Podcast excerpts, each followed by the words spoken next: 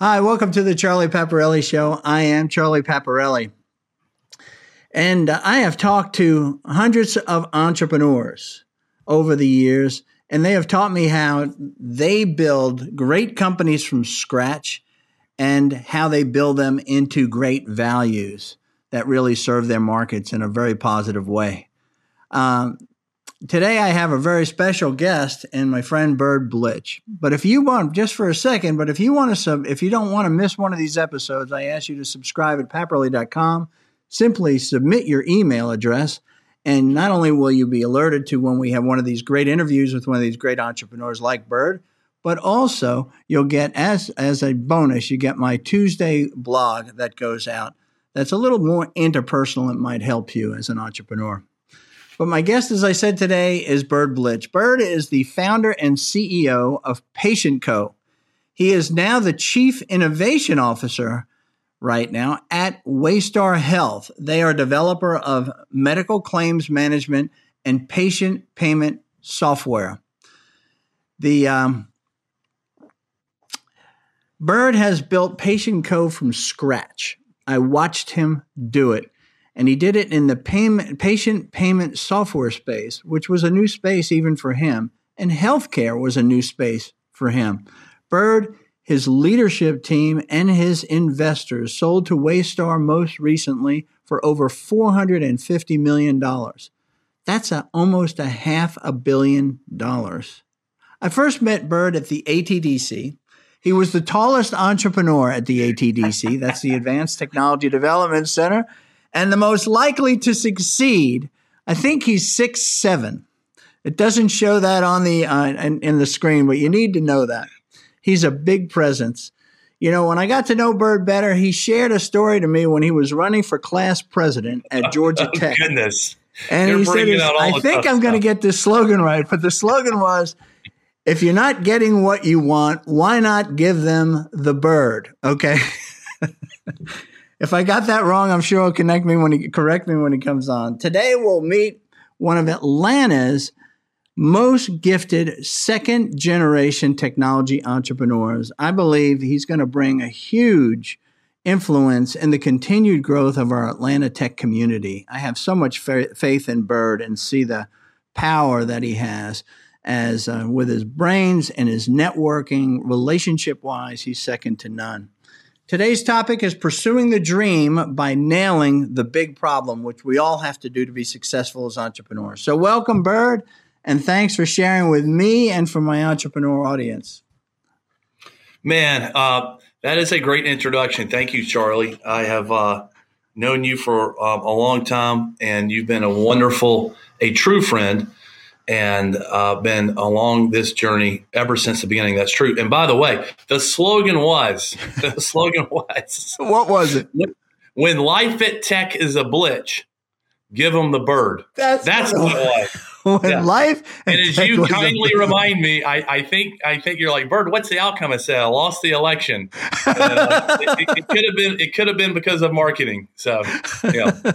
But I'm sure that by just running like that, you didn't lose your brand. You're probably pretty pretty famous. I don't know class. about that. I don't know about that. So. Oh, I know about that. I'm sure that that's true. Do you remember where we met? Well, um, uh, it it was it. You know, I remember uh, the journey.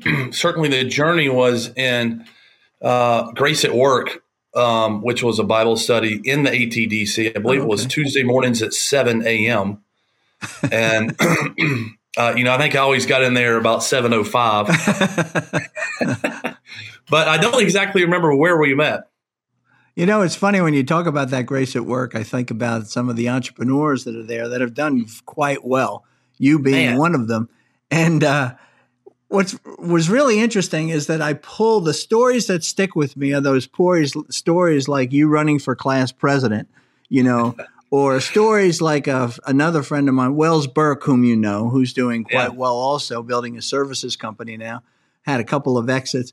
But Wells, uh, I remember him coming in late all of a sudden. I'm like, what's up? And he goes, oh, well, I got a dog, you know, and the dog yeah. has to be walked in the morning. So just to remember these stories, Life. it's funny. It's not the business stories, but the personal stories. that group, though, I mean, you look back at that, that was kind of a who's who in technology right now. And I don't think uh, you were you were kind of nurturing babies at the time yourself. Yeah, I didn't know. You know, Kyle we Porter had Sig was in there. that. We had Sig in there. Now, you know, that was also uh, Sig was no Sig was the opposite. He was the grandfather. Yeah, I remember when we were starting that, Oh, when I was proposing to start that study. I still remember meeting, uh, asking Sig Mosley to meet with me because I wasn't sure if he would come. And uh, we met at the Barnes and Noble on 41 in the little coffee shop there. And I, uh, I asked him, I said, I'm going to start this Bible study. And I'm telling you, Sig, if you show up, everybody will show up. and he said, without a second's hesitation, oh, yeah, I'll go. And that, and it And made a big difference. He was there every week. You know, it is funny. Is uh, there's a fellow named Matt Stevens, whom you probably know too, who was Yes. the president of High Tech Ministries, and now just had another. He had a successful exit just recently. He made a comment. He said that people go to the things that we go to because of the people that are at the things we go to. you know, in other words, that's what we look for. Yeah. We're looking for that sense of community. So that was a pretty cool study, the way that all worked out. I really was uh, pleased with that. Another guy that was in there was Mike Dickerson. Remember him? Yep. Yeah, he Yep. was there, and he's just. I'm going to be talking to him uh, later this week. Never. He's a great CEO. His uh, he, he's backed by the same um, private equity group that backed Patient Co. So I would see him. Our private equity group, Accel-KKR, would bring us together. You know, Oh, all wow. the CEOs once a year, and I'd get to see Mike, and he is fast and furious. I mean, he's always working that phone, and then he'd go in.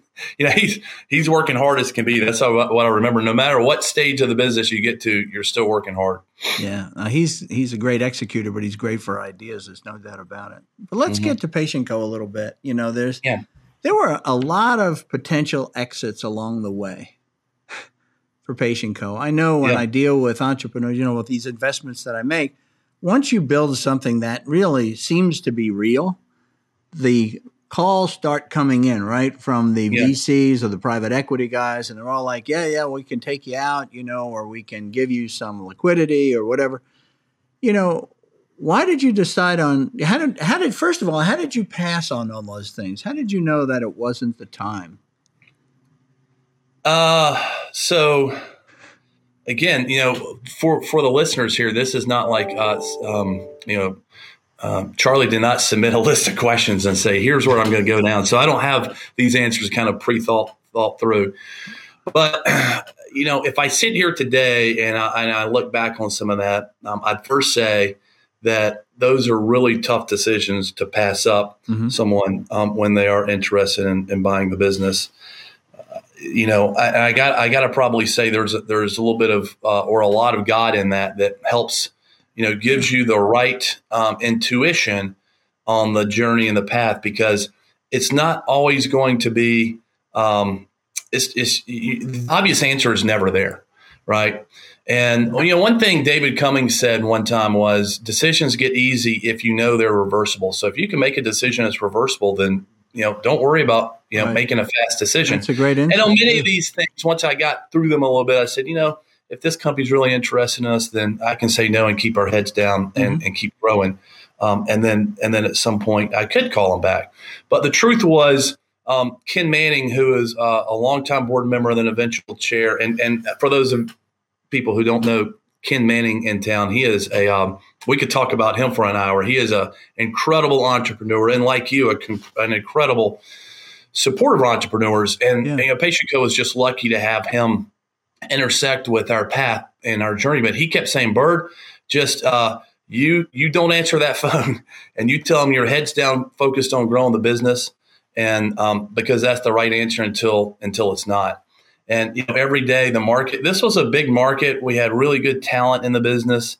Um, and of course, you're finding your own way as a business to, to find the right product market fit with the right management team, the right type of customers at the right time. And once you once you hit that, man, there's a there's a there's a window of opportunity. You just want to keep rowing as fast as possible Well, because about, that's a what about you know you talk about Ken Manning, you talk about you and you gaining peace with you know God giving you some sort of a sense of peace about whatever people were offering you know along the way. What about your investors? You know, how did the investors because you've got you how much Yeah. money did you raise? Well, um, so we kind of bootstrapped it to a million, and then from there we raised uh, three three and a half from okay. three and a half million from in a Series A round from um, Sandbox Industries, which works in conjunction with the Blue Cross Blue Shield Venture Fund. But and you, out of you actually skipped right over angel investing. Yeah, you went yeah, we right did. to a Series A. That was cool. Well, uh, so so to back up from that, I had a real strong belief that if the customer, you know, there's three rules. One, are you solving a problem, um, and kind of you know, and if you're solving a problem, you want to make sure you know great software uh, delivers value. So how do you know you deliver that value? With number two, people are going to write you a check, and then number three, um, you want that check to be in such a way that that that whatever they write you the amount for, you can reinvest in your growth. And of course, you know, we had low overhead. I mean, we were basically paying give nothing. me those three again. You went past them so quick, but they're so valuable. You're solving so, a real problem. Solving a real problem. Yeah. Can you actually? I mean, there's tons of problems. I tell every, I tell people all the all the time. Say they, they're trying to in search of an idea. I go, You've got to be in search of a problem. There you go right? Go around with I your agree one hundred percent in that. Okay. Go around with your black book and just write down every problem. You could be driving to work and say my brakes squeak. That's a problem. Write it down because it can lead to something else. Yeah. There's tons of things that are problems every single day. And they bypass us because we aren't in the moment focused on identifying that problem. That's number one. Then number two is the opportunity to take that problem and will someone pay you money to solve that problem? Right? Will people pay you money to solve that problem? Now, most people forget the third. And it's the first and the well, second, just dig but really a little the dig third. deeper before you get to the third. Dig a little dig deeper on that. Pay you the money. I mean, because there are a lot of problems, and there's a well, lot of problems that we seem to deal with in life that we're not, we just live with them. We don't pay people to solve the problem because it's not. Yeah. It's not that big a deal. Yeah. So I would say at, at, at, Patient Co, just to put context to that, yeah, we did not build our first product until someone wrote us a check before we laid one line of code into the MVP. Come on, how did you no. do that? How did you do that? really? No, I mean, I mean you're like it's you and a developer, and you're saying like, yeah, you got to well, pay us up front. And let me go back to one other thing on the introduction. I had a wonderful co-founder in this business. His name's Joshua Silver. And he was a junior in college at Georgia Tech. And we would, so my first company was a company called BroadSource. And we're going to get and, to that.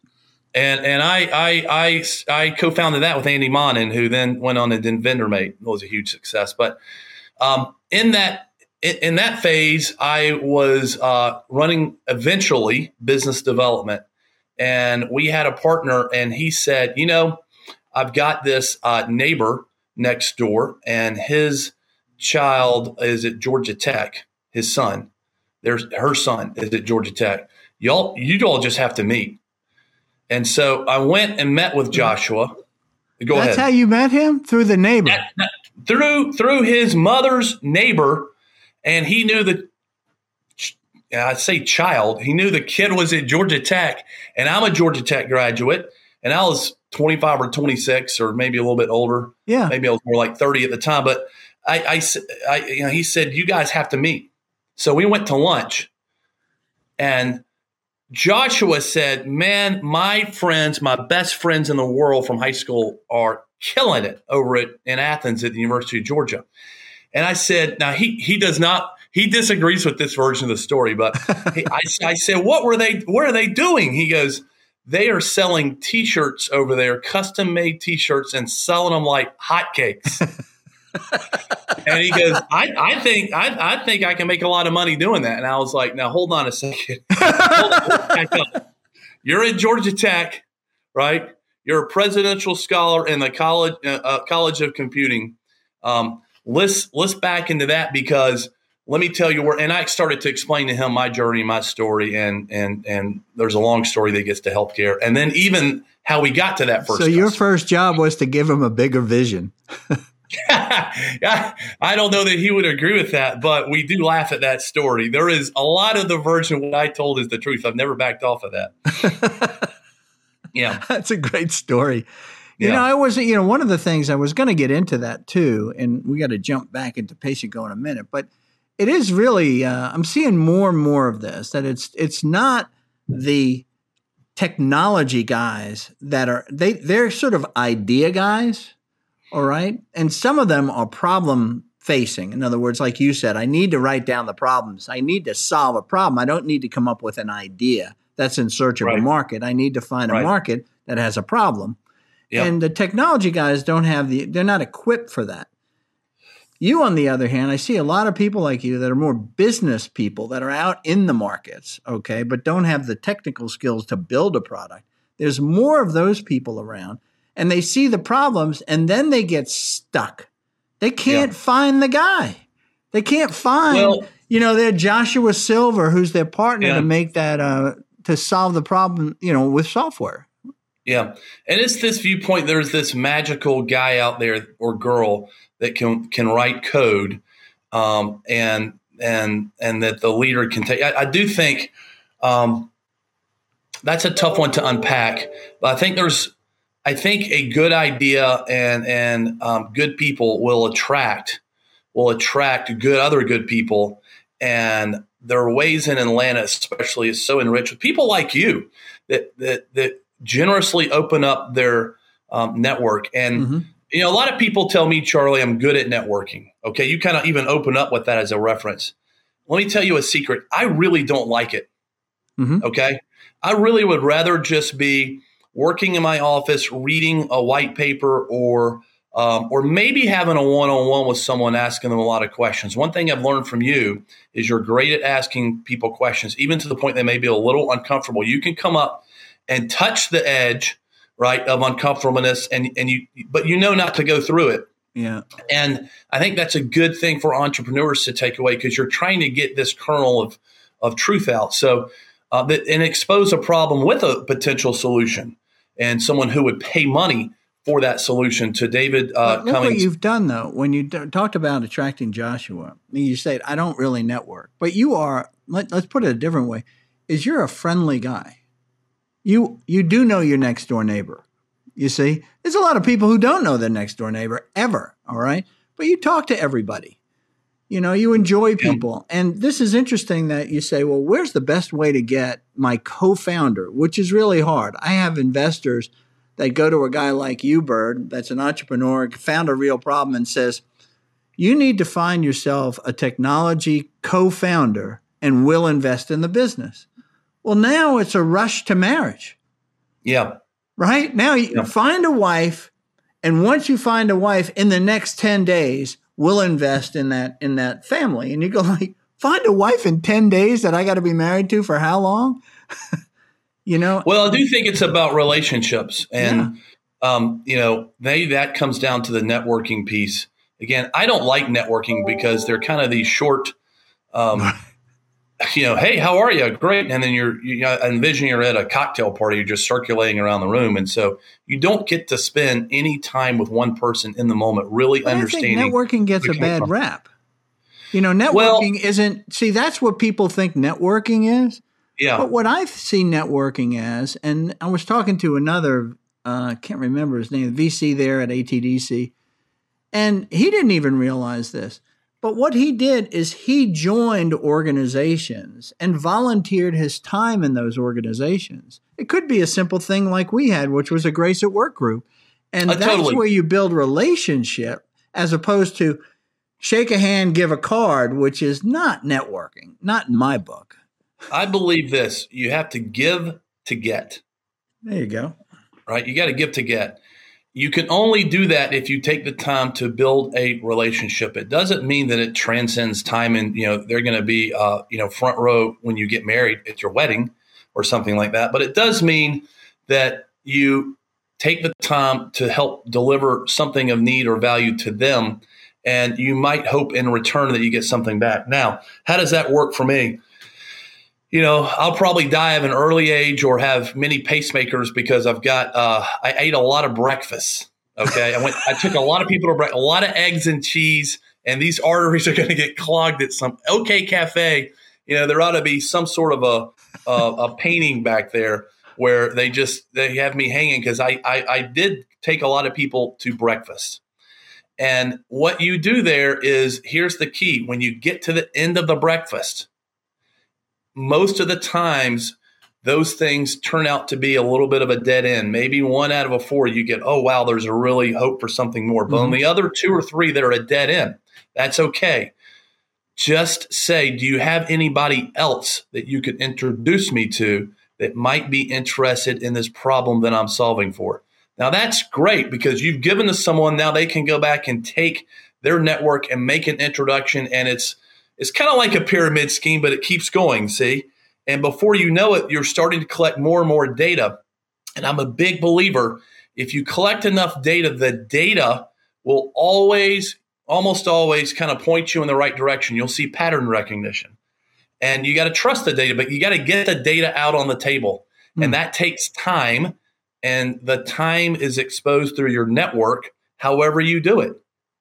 It's interesting you say that. One of the things I, I, I was, uh, I'm an investor in that Tech Square Ventures with Blake. Yeah. And he Blake, had an investor, yeah. and he had an investor meeting where, or LP meeting, I guess it would be. I, have been hearing about that around town. I hear it went really well. Like there were lots of learnings coming out of that. It was. It was great. He put up the he put up these entrepreneurs right that he had invested in. They're all great, great men and women, they did a phenomenal job in presenting and they kept it short, to the point, you know, meaningful. They weren't pitching for money. They were just pitching for give information about where they are in their companies, their progress. Mm-hmm. They ended every pitch, every pitch with, here's how you can help us. Yeah. and they had a list yeah. of the kind of people they were looking for or companies they were looking for for connections. And I was so impressed by that simple ask that you're saying you did at the end of a breakfast, you know, because that's what I call intentional networking. I get with yep. each question and each person I meet, I get closer and closer to the exact right people that I need to be successful with. That's right. Yeah. Yeah. I mean, um, and, and then you have to use discernment and, um, and, and use your best intuition as to how to get close to that right person. But it is, you're in pursuit of knowledge and you're in pursuit of good knowledge too right? There's two types of knowledge. There's two types of advice. So you gotta you gotta trust your own intuition and, and follow your gut on some of those things but you got to get to the kernel of truth. And and then once you crack that open it's very revealing. And um and then you're you got to know the I other mean, thing you are fired up. By. you are ready to go because you know you really are passionate. And that's what i love about entrepreneurs is once they get there they have the conviction right?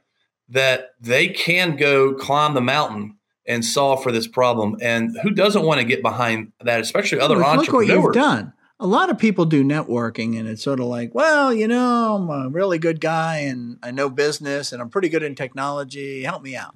It's so vague that you sit there and go Look, I tell people, I don't want to think that hard that I have to figure out how to help you. You came to those breakfasts knowing exactly. what you were looking for. You were very, very focused. And once you yes. had that conversation with them, that ask when it finally came, you got a really good answer. You either got a no, which says, great, this guy really can help, or a yes, which moves you closer to something. And by the way, no's are a great answer. yeah, okay? they are. they are a great answer because in the world of entrepreneurship, we are focused. Uh, time is our worst enemy, and hmm. um, you know, I would say is time good. is your constant enemy. It's all and in every aspect of life. You're right. right? it's the one thing you can't stop, and um, and markets change, so you got to get after it to get in, in, in insert yourself in the market to at least be in the game. Right. Okay. Because whatever you come up with is going to consi- it's going to change. But if you're in the game, you can start continuing to ask these questions to your customers. That's the biggest difference. Who are paying you money, and because they're paying money, they're going to give you their opinion. And sometimes it's good and bad. The best, sometimes the, the best opinions are the ones that are bad. You learn so much from that. But just back to your point a second ago, you know, the worst answer is is this, right?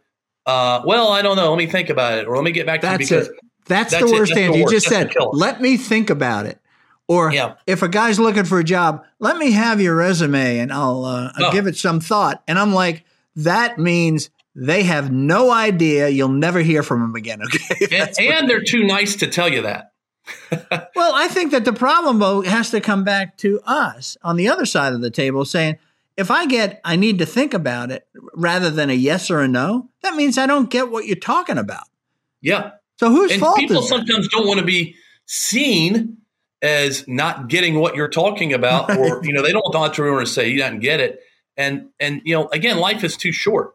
So uh, and even even to your comment around the job seeker, if I were to give the listeners an example of what I'm talking about, I work. I, if you give me an example, I start to understand really well what you're talking about sometimes. So here's an example: if if um, if someone comes to me and says, "Can you help me around this job search?" Sure, I'd love to. But there's 10,000 places I could go with your resume for the job search. Come to me and say, here is my background, what I'm strong at. Here is 10 companies that I've identified that I'm in hot pursuit of.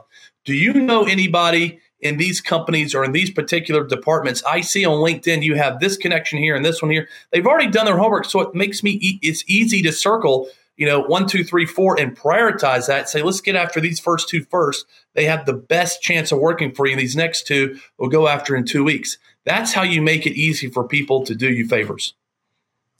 That's excellent advice. Excellent advice. Now take that advice and then tell me. Well, before I get to this, there's somebody to ask you. Well, I can do this since we're on this thread. Is how did you use that in those breakfasts? How did you choose who to invite to breakfast, and then where? What stage were you at with the company or the problem? You know, what were you asking for? You know, or what information or data were you looking for in order to start building out this pattern recognition you talked about? Boy, okay, so that's taking me back some years. But uh, well, first of all, how long ago was say, it that you started Patient Well, you know, 2009. Woo. Okay. Yeah, but by but the way, that was the year that. of the recession, the oh, Great yeah. Recession, wasn't it? Which is the best time to start a business. There okay? you go. Okay, it's the best time. Uh, we we should answer that question later. That's a whole nother chapter. but um, you know, I, I, I want to add that I never now I'm going to come around to say I like networking because because it's your one source. Like if you're networking, you're getting outside of your comfort zone, and the only way you solve important problems is to go talk to people who have wonderful, rich experiences and listen. Yeah. And listen. Now, who did I? I don't know. So, how do you, you know, choose the I people? Chose. That's the question, right? What's that? How do you choose the people you're going to meet with? You know, I did have a little bit of a philosophy that made it harder on me, but I always thought the busiest people who were the hardest to, to get a hold of were the best because they had the most experiences and they could tell me something in 30 minutes that someone else might not be able to tell me in an hour and a half. So I I did, and and you know what always helps you get to someone, especially if you don't know, Why did is you, you think ask that? someone a favor. Why did you think that? That's a really great statement. Well, there's some level of efficiency and uh, on you know, point sort of advice, right, from people who are really busy. You know, it's funny that you came to that conclusion. Well, if you're busy, let's just go back to any any old job at work. the people who sometimes are the busiest. There's two types. There's people who are uh, who like to just be busy, and um, maybe they're busy but not getting a lot of stuff done, mm-hmm. um, so they're inefficient. But but if you kind of see something that you're attracted to in someone and they're busy, it's probably because they do good work. And then others come to them and say, Can you help me with this and help me with that? Before you know it, their plate is, you know, overfloweth. And so they are busy because they're smart, hardworking, considerate, and they get problems brought to them. Yeah. Um, and, and so therefore they have more uh, you know, if if they're in the submarine and they stick up their periscope and looking around, their 360 degree view is going to be different than others, or others who only have 180 degree view. So you're getting a different perspective. Yeah, that makes a lot of sense. So then go to. So we said that there were three things that you said they have to have. You have to identify a real problem. People have to be willing to pay you to solve the problem. And what was the third thing that you mentioned? Then, and this is what often people forget they like get the first two, like, great, I got a check. They got to pay you enough to solve the problem that you can reinvest back into your business to grow it.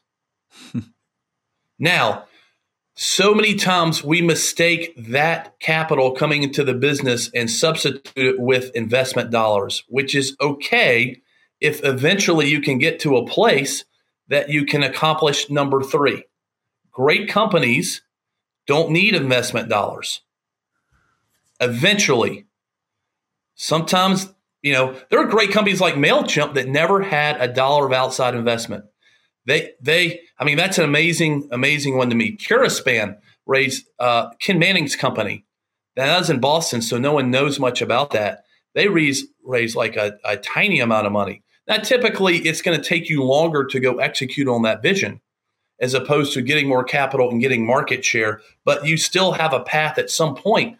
You got to make money. My dad used to always say this. People forget the most important thing in business is you got to, you know, I remember asking him one time, this was probably 2008, United Airlines filed for bankruptcy. And I said, Dad, how could a big airline like that file for bankruptcy? And he goes, It's easy. They had more going out the door in checks than they had coming in.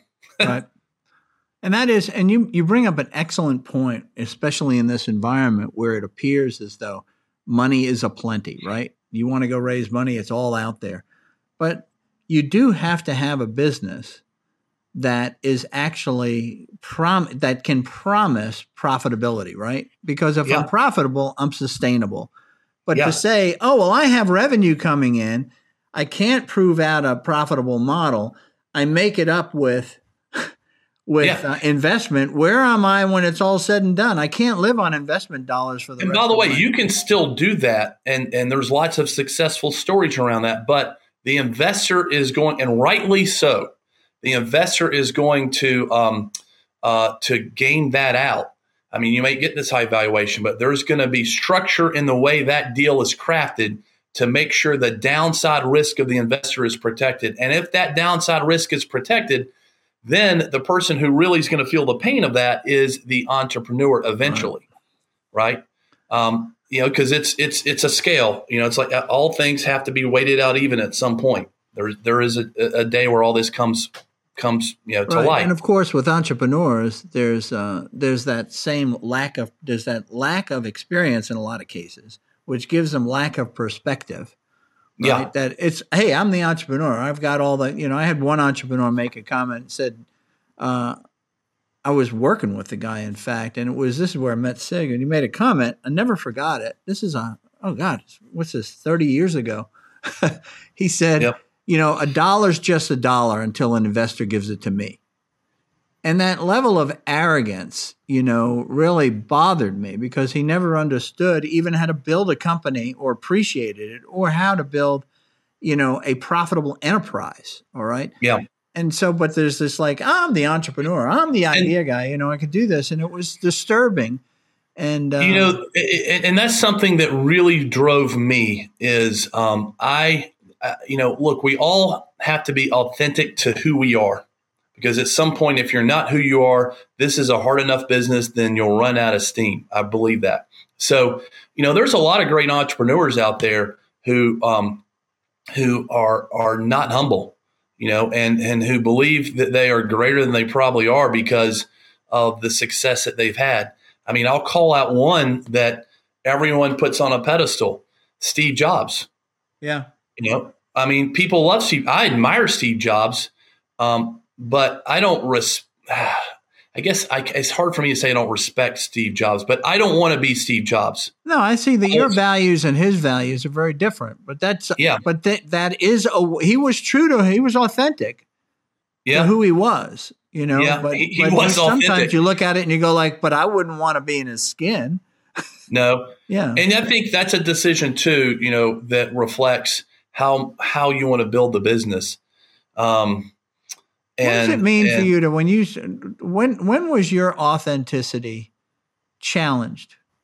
Do you remember times in this uh, in the early or mid stages in building the company when it was like, am I am I am I you know this is one of those where you you're afraid to ask Anna your wife because she knows you so well and tell her, hey, look, I'm thinking about doing this, and your wife says, you can't do that. That's just not who you are, you know.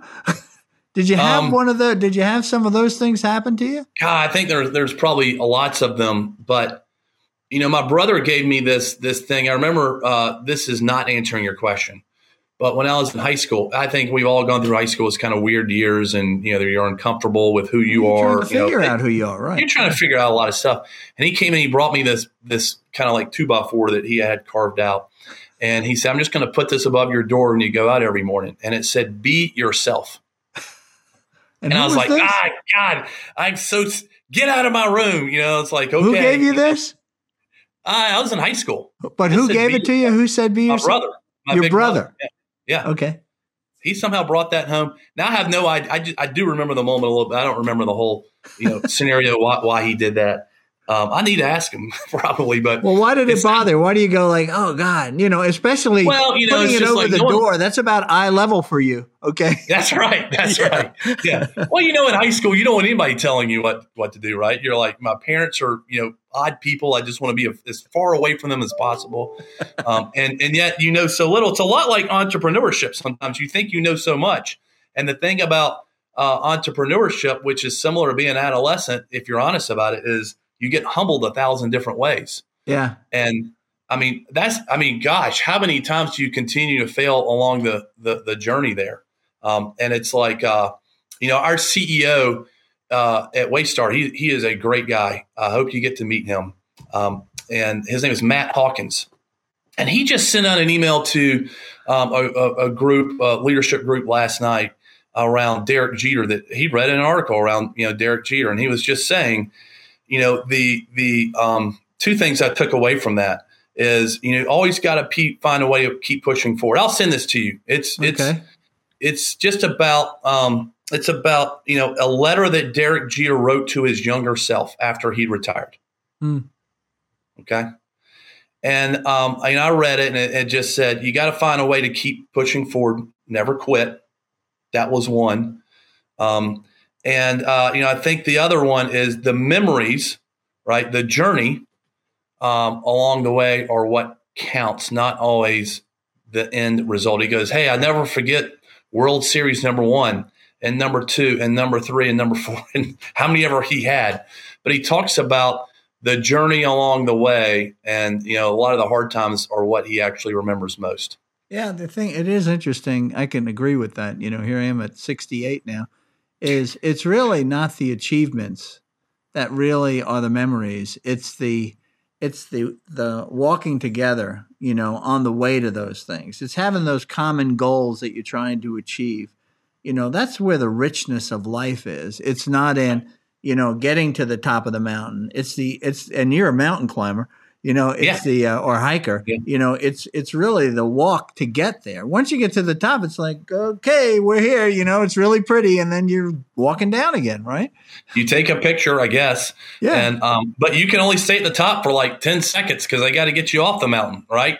And so you're always remembering all the the different views and and stops along the way up. I think that's a But good. how do you uh, remember that in the midst of the battle? That this is where the richness is. Well, I think. I mean, um, that's a very philosophical look back comment. sure. But you know, Sure when you is. sit there and you go, Bird, you know, you were sitting here, you thought you had the problem solved, and the customer said, Look, I paid you. This isn't what I paid you for. Yeah, there isn't a lot I'm of richness in that moment. and and I'm not going to renew. And you I- look, I, I can't tell you how many. You know, every time you get here, I've learned. Okay, you're like, boy, we're right here. I'll, I'll go home and tell Anna. I say, well, I know tomorrow's going to be a, a crappy day because just as soon as you get here, you're going to be raw, brought right back to reality here. It could be someone you're recruiting decides not to join. It could be someone that was on your team surprisingly leaves you. That is a that is a heartbreaker sometimes. That's especially when devastating. you- yeah. that is devastating. It could be a customer um, says something um, bad to a prospect. It could be a key prospect chooses your rival, Mm. right? And you know they made a bad decision. It could be that you um, said something incorrectly in a board meeting to one of your investors. Yeah. You, know, you didn't answer the question the right way. It could be um, you made a wrong decision. It could be you're in front of the company and you didn't um, share something, or you shared something in the wrong way, or you said something in the wrong way. I mean, that's that's one of the harder things. Also, people will hang on a, a, a founder or CEO's words. You know, every you have to be you have to be yourself, and I yet you always can. found that to be terribly unfair. Okay. Yeah. That you said something and somebody takes it out of context or they take it very personally, which you didn't mean it to be that way. And there's just no way of getting out of it. Just no way. It's just like, I heard him. He said that. You know, it's I like, know. oh come on. And the bigger the company, I said a lot of things. You know, let's let's kind of bring it's let's let's look at the data pattern. Let's not just look at one set of data. You know, Yeah. Or I tell you what used to kill me is a bad review on Glassdoor. You're like, oh man, you know, because that's going to be out there for the whole world to see, and it doesn't go away. yeah, yeah. I Um, didn't have to live in that kind of uh, social environment that you guys had to grow up in. It's just incredible. Well, but I had a question though. A lot of what we're talking about, all those circumstances that you talked about, these these bad things that can happen. And, and right? can I interrupt you one back. second I, before you go there? Like, yeah, you stack them up, they're not fun either. People look at entrepreneurship. Now everyone's going to hang up after this video and say, "Well, I, I don't want to start a company," but you know, it's not fun. You're you're battling, right? And every year at Patient Co, it get to be like you know Christmas. Let's say, Anna, next year is going to be a lot better. I'm gonna we're gonna hit this plateau, and um, I feel like I'm to be a, a more present, and I'll spend less time, you know, on the business all the time. And you know, we get to like April, she was be like, "Well, I thought you said, I thought you said this is going to be an easier year." And I'd look back, I'd say, "Well, this is a hard year, but thank God, this year isn't last year. Last year, I can't believe we made it through." And so, one of my biggest lessons is people talk about this great growth. I think so many times it's about surviving to get to the next phase, surviving to get to the next phase. Just like look at every team that wins the NCAA uh, basketball tournament there are plays in each game that they survived, they dove to find a loose ball and it turned into a layup. They won by two points. But no one ever sees that, right? They see the three pointer with 30 seconds left that won the game. And there's all these things that you, you, you watch the tape that enabled success to hit the next customer and hit product market fit. And those are just battling out days, but they make you tougher. And then you get stronger and then you build more confidence and then you have I like conviction. I You have like that. conviction. And I suddenly that. you you are um you, you got to stay humble or else you'll, you'll get humbled but but but you, But what you really said start is to believe that what we're building as a team is something special But you said survive and advance. to get to the next stage, right? Yep. The um, I was watching. It's funny the way you bring this up. One of the things that hit me is there was this guy that was getting operated on, and he died on the operating table, and it was one of those, you know, what did I see? You know, this Yeah. afterlife kind of a thing, which I I don't know that I believe or not, but he did say some things that were interesting to me that I think is is appropriate here. He said he was in a field and there was this person next to him. He didn't know who it was. Of course, as Christians, I would say, well, that was Jesus that was standing next to him. But he said, I'm in this field and I was able to look as far left as I wanted to or as far right as I wanted to. But I wasn't able to look very far forward because it was cloudy. Okay. Yeah. And Yeah. he said, but I wasn't allowed to turn around and look back. Yeah. You know, and I said, and what you're saying is interesting. We we sort of sit here and say the very long term vision doesn't really keep you. You have to be focused on what you have now. So as you said, I can advance. Okay. And, yeah. Let me uh, just tell you one of my favorite quotes, and I'm looking it up just to read it correctly. yeah, At sun at sunrise, everything is luminous, but not clear. yeah, Now that's by Norman Maclean, and a river runs through it. Um, a, a great movie about fly fishing, and, and if you if you ever read the book, he it's a short story, but he is an incredible writer. yeah, Um, a fly fishing story out of Montana, but at sunrise everything's luminous by clear. So it's like what you're saying, like, and you got to have this. Here's an enormous thing as an entrepreneur: you got to provide this vision that people can get a hold of. And I did have a vision, but it is the hardest thing to do in the world because you want it to be clear, not luminous, right? You want it to be clear, yeah. and and yet that's You're talking about the vision. talking about the vision. Not Yeah. only clear, but it has to be meaningful to me, right? I mean, and you're communicating you it to me, build, and I go, "What do I care?" Yeah, and then you got to go to your company and build goals out of that, right? And out of this vision, and then create a KPI maybe around that, and you build out, you know, yeah. yearly goals, and then out of that, that comes down to all sorts of things. But um, goal building is important too. I, I do think. Look, we survived in advance, vision. but we did Let's hit go our back goals. to the vision. Meaningful yeah. vision seems to have is focused on the problem. As I think back on visions, like what was your vision for Patient Co?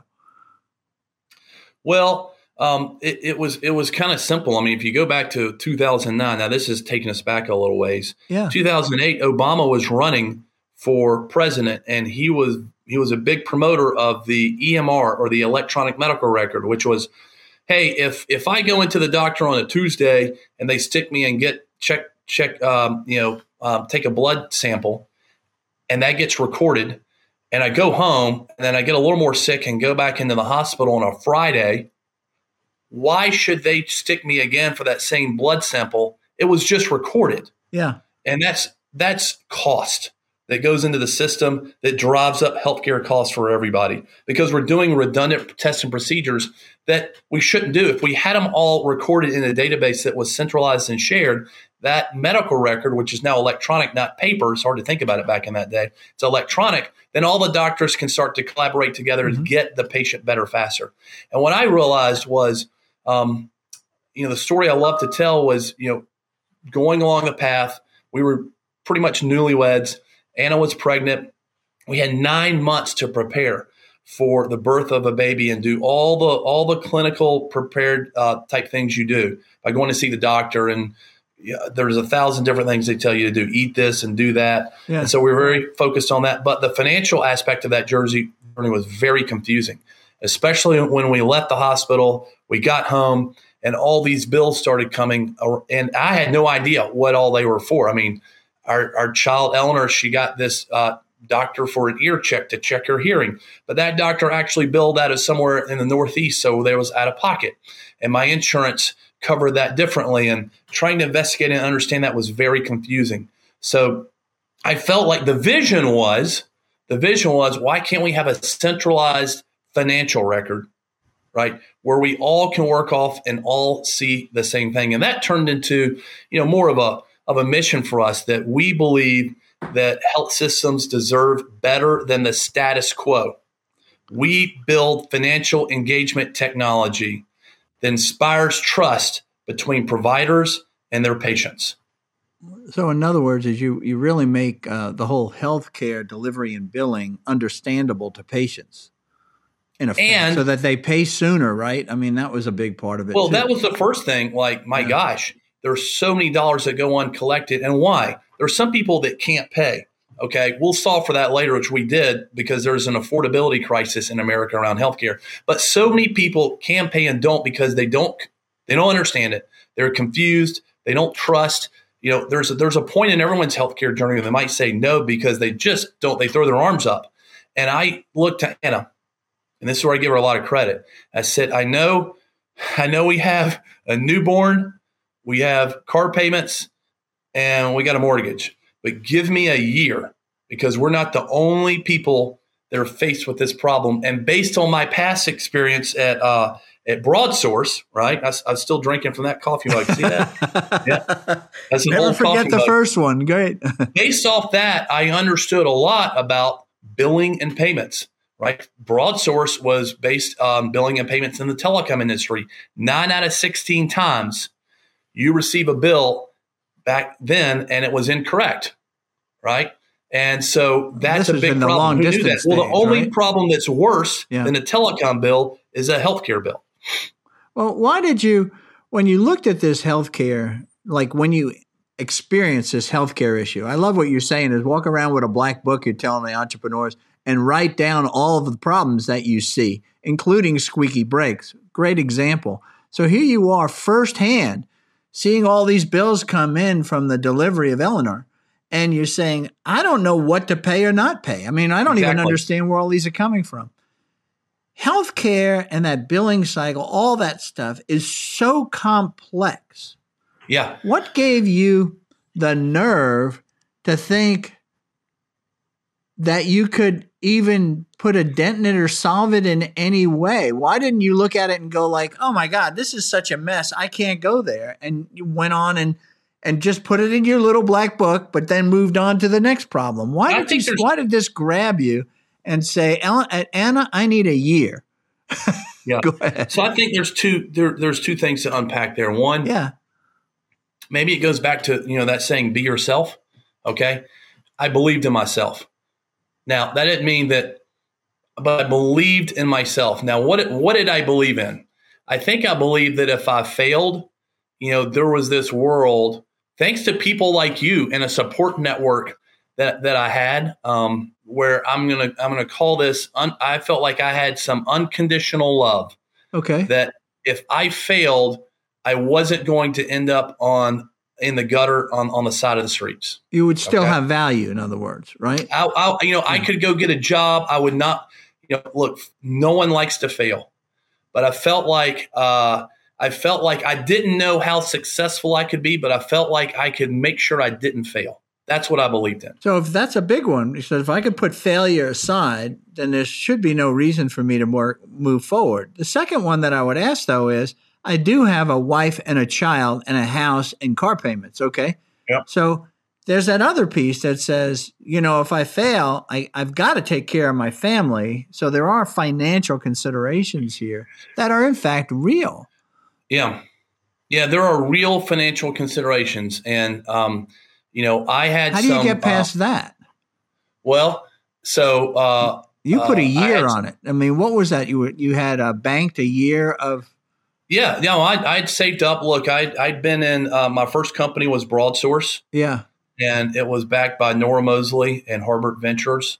Um, and it wasn't. I, I would I would call that um, just good enough of a success where, where they didn't come in and shut it down. Like we we we were growing, um, but never going to be you know a great exit. And uh, I think if anything, you know, those were tough times too. We we had to go through the year 2008, which was just a brutal, you know, year, the year the, the Great Recession, um, and um, but I was able to come out of there with just a little bit of, of of pocket money to be able to take most of that and put that into Patient Co.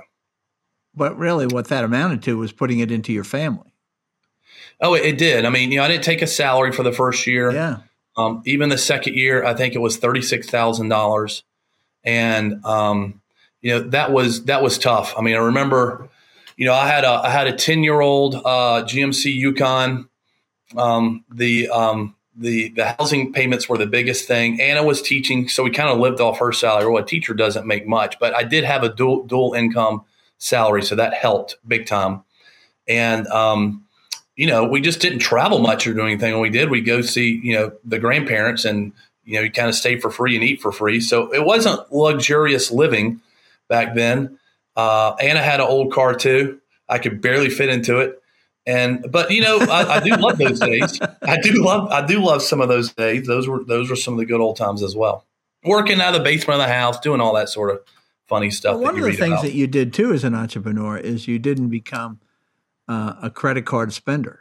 In other words, you didn't put yourself into enormous debt. You put yourself in a situation where you did have some savings and you did have a lifestyle that was moderate, comfortable, and somewhat sustainable, right? yeah. In other Look- words, you're not the guy that shows up and says, "Look, unless I'm making 350 a year, there's just no way I can cut it."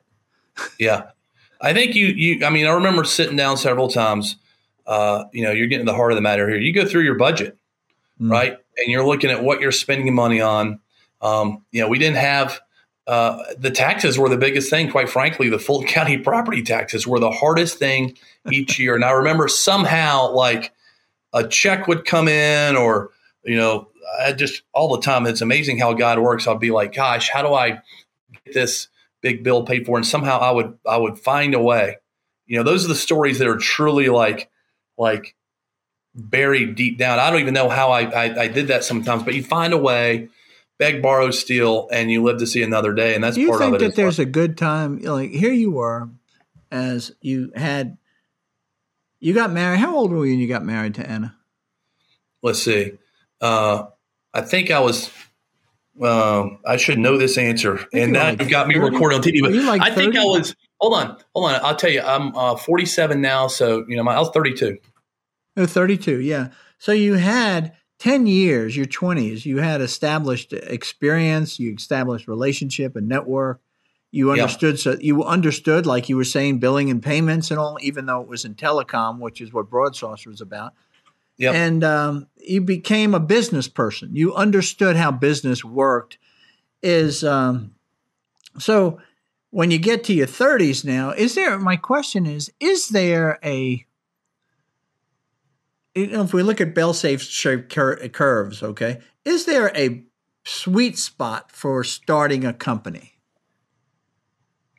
Well, age-wise and family-wise, okay, because you know, like versus Eleanor, instead of being a newborn, Eleanor is 17. You follow me? I mean, it's a different situation. It's totally it's totally different. You got I got football practice now. I got, you know, baseball practice, yeah. games. You want to be there for that.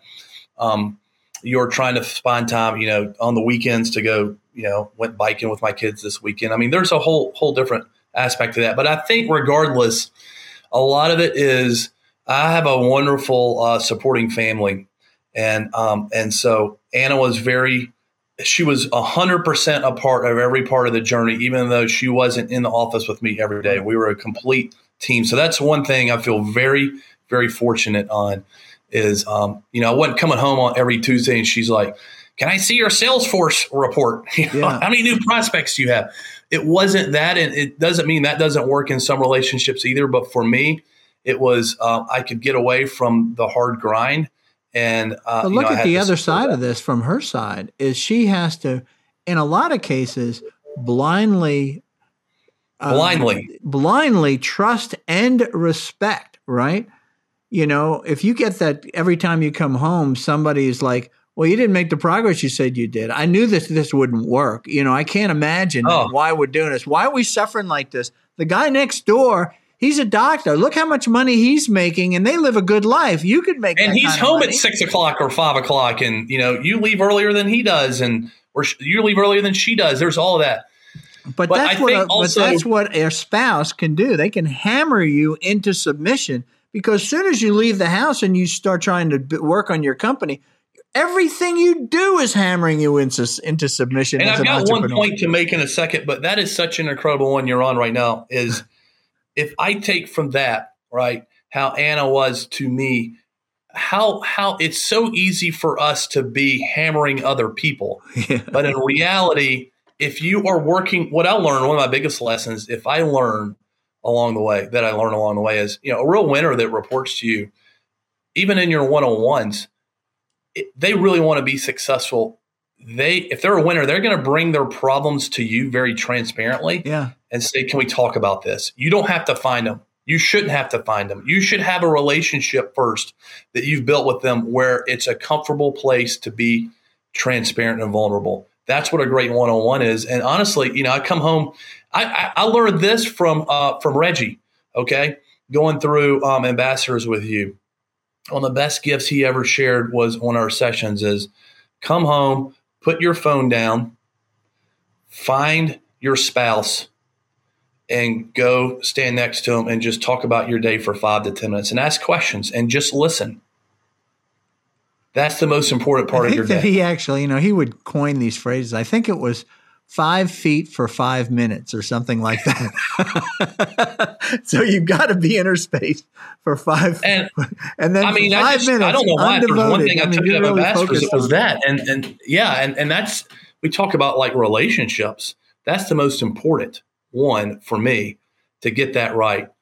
Now, outside of that, I'll tell you a story. Just I mean, you're going to go to that, and I don't want you to lose that thought. But you know, there was a guy that I went to this thing on how to be a public speaker, and there was uh-huh. this pastor, and he made a comment about this. He said, every after every evening I would come into my house and I would give my wife the finger. And I, it was a pastor, and I'm like, what is he talking is about? He talking and what about? he was talking about is he said, I was always walking in on the phone and going like this to her. okay. Yeah. like one minute, okay. And I know that image never left my mind, but that's uh, what Reggie was talking about well, you know, but but that also gave me confidence. you know, and and then um, and then I think uh, you know a big part of the journey was was um, you know if you're concerned about what tomorrow looks like and putting food on the on the table for your family, man, nothing will bring you closer on your faith journey than that. And how did that work for you?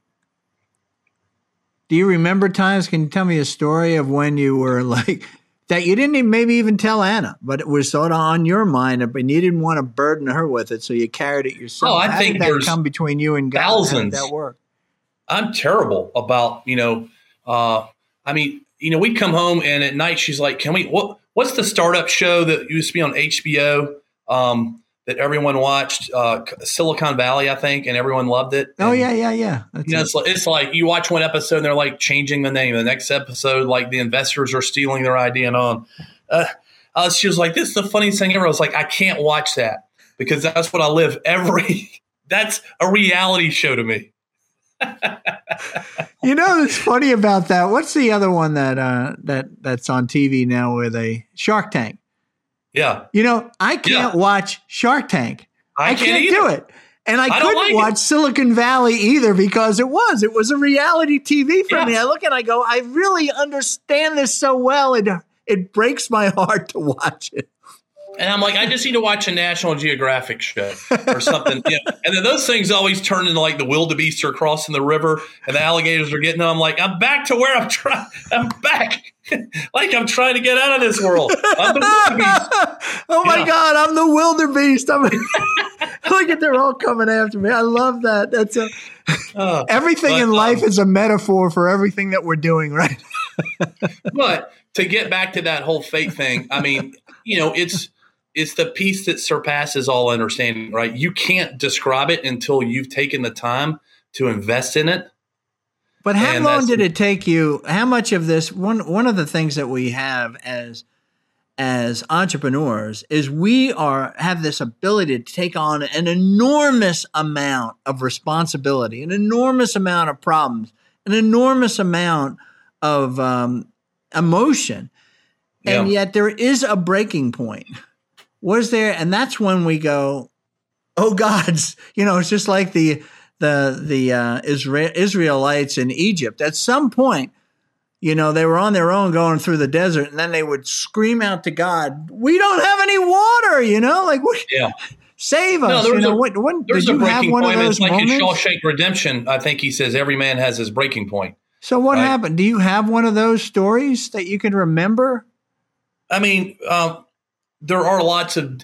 I uh, I'll tell you one, but there, yeah, there's lots of different ones along. I mean, I always say, boy, you want to have one, you know, story of a breaking point that just is like transformative. yeah But the reality is, I feel like if you're getting pushed, just like you said, and you're trying to change markets, and you're trying to build teams, which means you have to change people also, and you're trying to do all that together and meet these expectations, you get broken down all the time.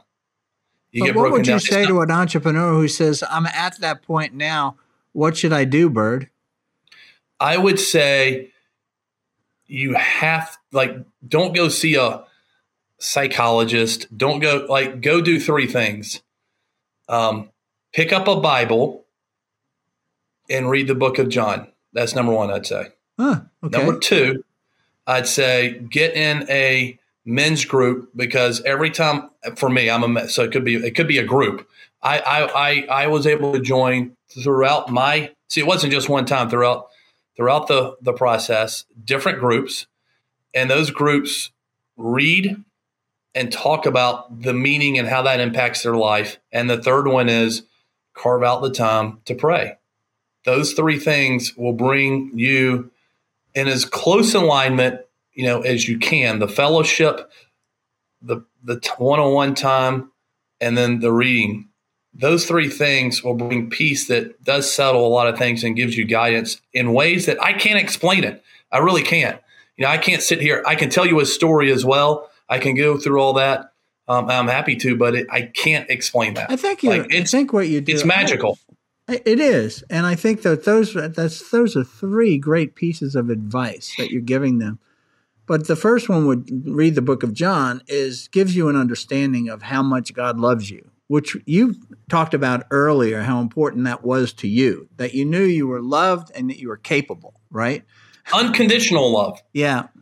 Right. There are sometimes like, oh, I love someone that I work with because they're doing very well. And then when they're not, you don't love them as much. Right. I'm talking about unconditional love.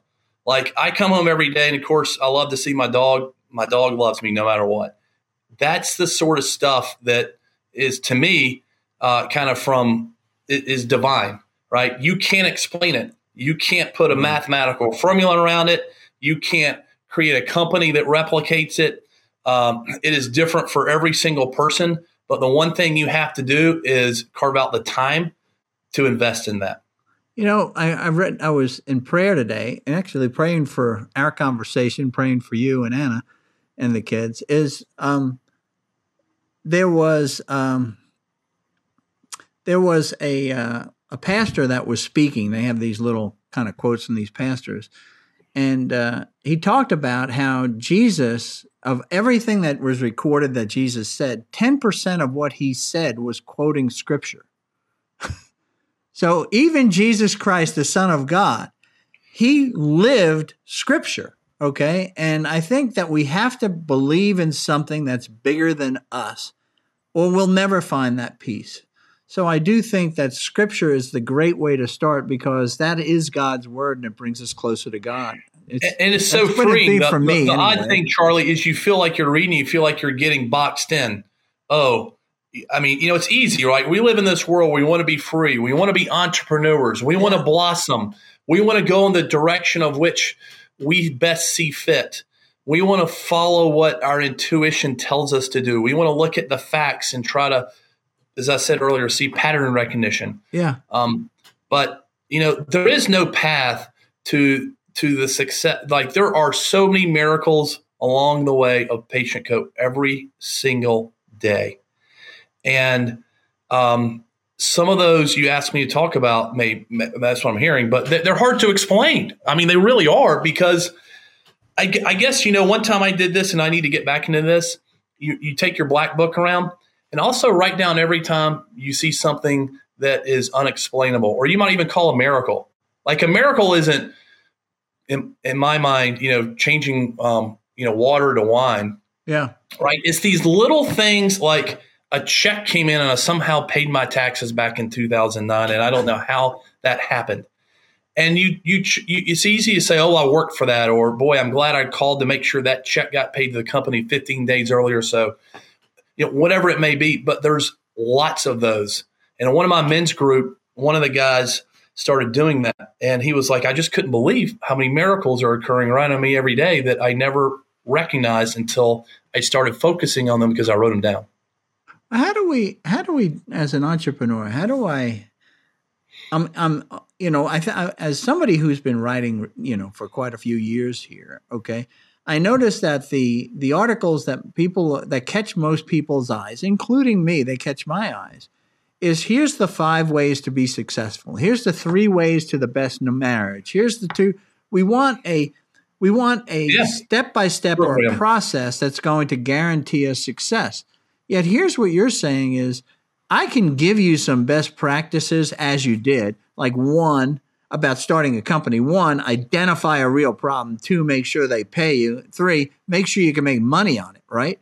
And um, but now you're saying there's all these miracles that take place in the midst of the whole journey, which are sort of interwoven or even outside uh, the the process, those that advice that you just gave. How do I, as an entrepreneur, how do I tap into that? How do I, you know, what you're saying is like your exit is partly a miracle.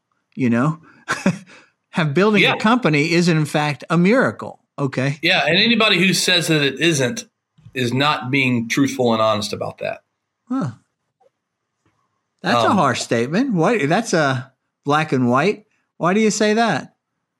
Um, well, I because um, we don't um, hear this talked about, Bird. Nobody mentions this kind of stuff.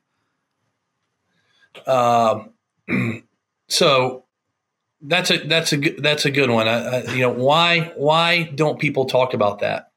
So so is the question why don't people talk about it, or is the question like why is that not a formula for success?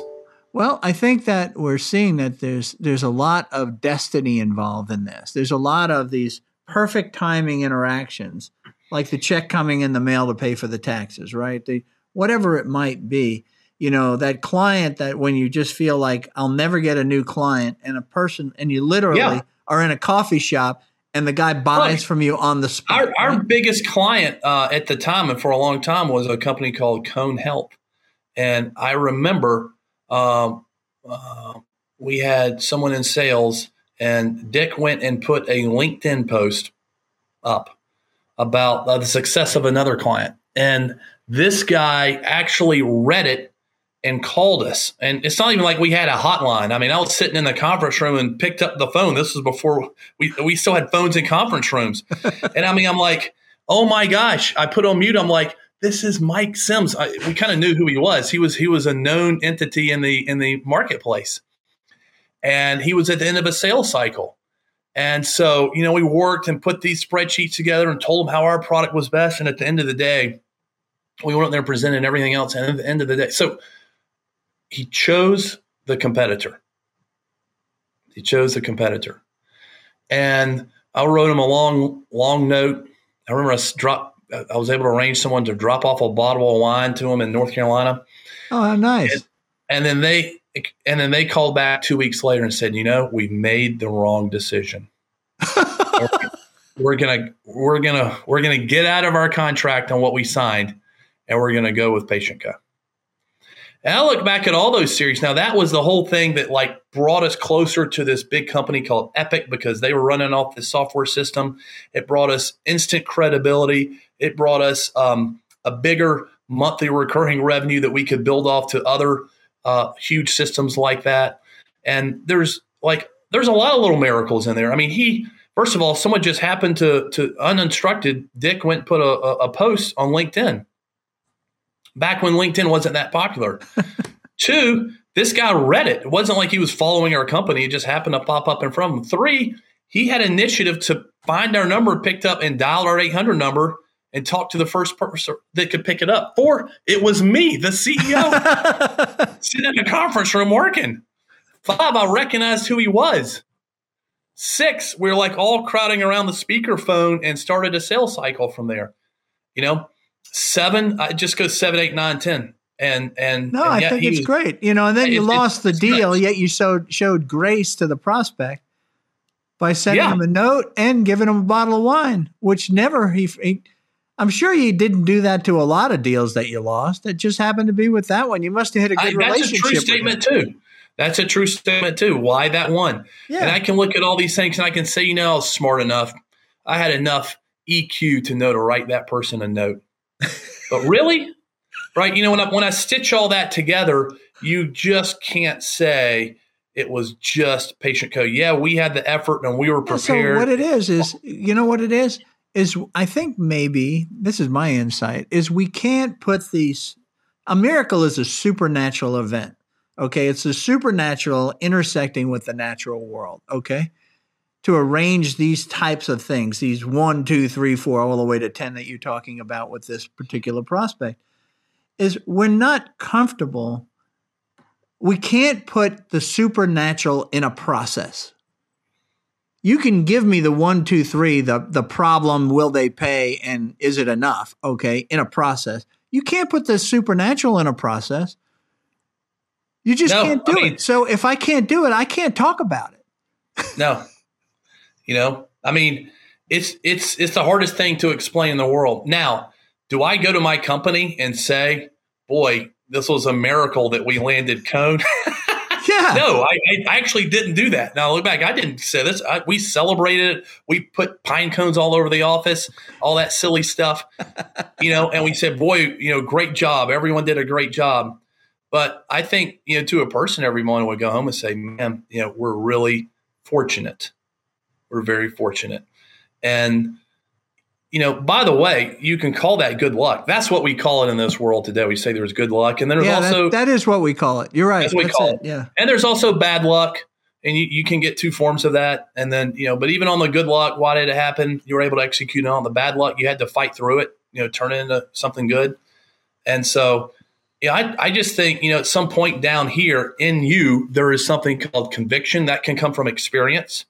That can, right? It can come from unconditional love, right? You really believe. I mean, there's certain things that all come together. But at the end of the day, you're figuring from, it out. You're yeah, figuring out each and every day our uh, believing, you know, what we believe in. If I just believe in me, all right, or my team and me, you know, then yeah, we did all this, okay. But if I have a fundamental belief that there is a God and it's not me, then there's something bigger at play in all of this, right? I can't explain it, but there's something bigger at play.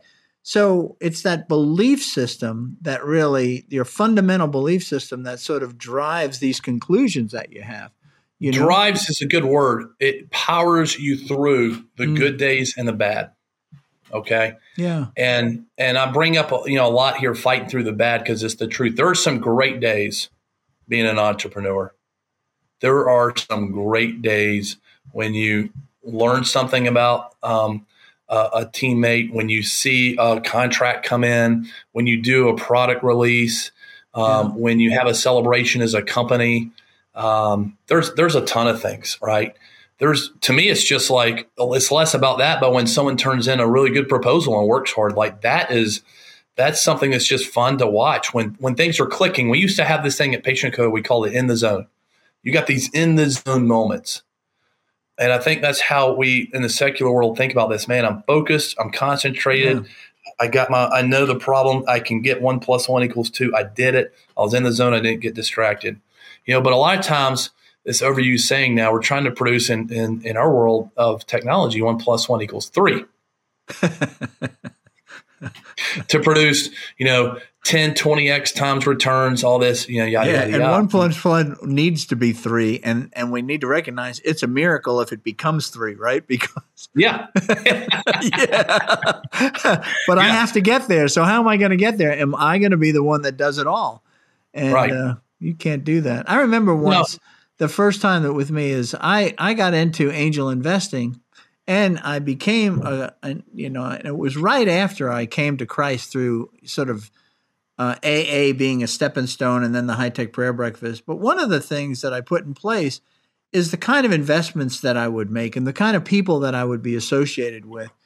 And uh, I thought I had it figured out early on. And this one guy, after being, and I was down about six hundred thousand in this business. I had another four hundred thousand put a computer leases Gosh. that were under my name. And this guy comes to me that that I started the company around, and or he started the company. I backed him, and he said, "You know, I don't want to do this anymore." And I'm like, "What?" I said, "What?" I said, "All time." Yeah. You don't want to do this anymore. And I'm thinking, I'm thinking if he quits and I have to shutter this company because I can't take this thing over. I don't know the market like he does and all. Yeah. I said, I'm going to have to find a job. Just plain and simple, I have to find a job. I went home that night and I still remember me walking around my neighborhood screaming at God, saying, wow. I did everything you told me to do. And now this? How could you do this to me? You know, and and a week later, that guy came in and he said, "Look, I really didn't want to do it." So I talked to um, my uh, my contact at one at this public company that we're that I'm that we're working for and working with, which is a consulting company, and they said, "Why don't we just buy you?" And I said, "Oh, come on." and I wound up. Uh, I had a I had six hundred thousand in it, and I wound up getting uh, a two point four million out of it.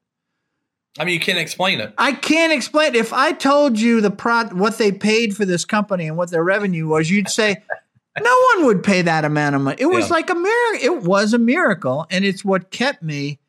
It was the foundation for my angel investing career for the next twenty five years. Couldn't have done it without that. A miracle. It's a miracle. It's a miracle. Now, I think anyone who's listening is going to say, well, uh, how do I find a miracle? I'm just going to walk down the street and lightning is going to strike me. Um, but you have to put yourself in position to find a miracle. Ah, now you're talking. You got to put yourself in a position, right? I mean, it, I'm trying to think of another analogy. Like, yeah, I'm hungry, but um, I got to put myself in position to eat, you know, to not be hungry. I mean, maybe that's not well, a great no, analogy. No, it's a good, good example, but. I would say it differently is that I'm making, I'm letting everybody know that I'm looking for food, right? Yeah. I'm out there and that I don't yeah. have food now. I've had food, but yeah. I don't have food now. So anybody else can help me here. How can we? So in other words, you got to put yourself on the edge for a miracle to sort of happen. A miracle doesn't happen if you're in complete control of everything right. in your life. right. Yeah, you're not in control of everything in your life. Right. You could have, you can go, anybody here listening can go to the doctor tomorrow and you can learn some very bad news about your health. And everybody here knows that that can happen. Absolutely. You hope it doesn't. We all hope. You know it can happen. That's how not in control we are of things. One, one question that came up, and it was way early in the conversation in the back of my mind, I don't want to lose it, is you talked about you have to be authentic. You have to be who you are. When did you settle on who you really are?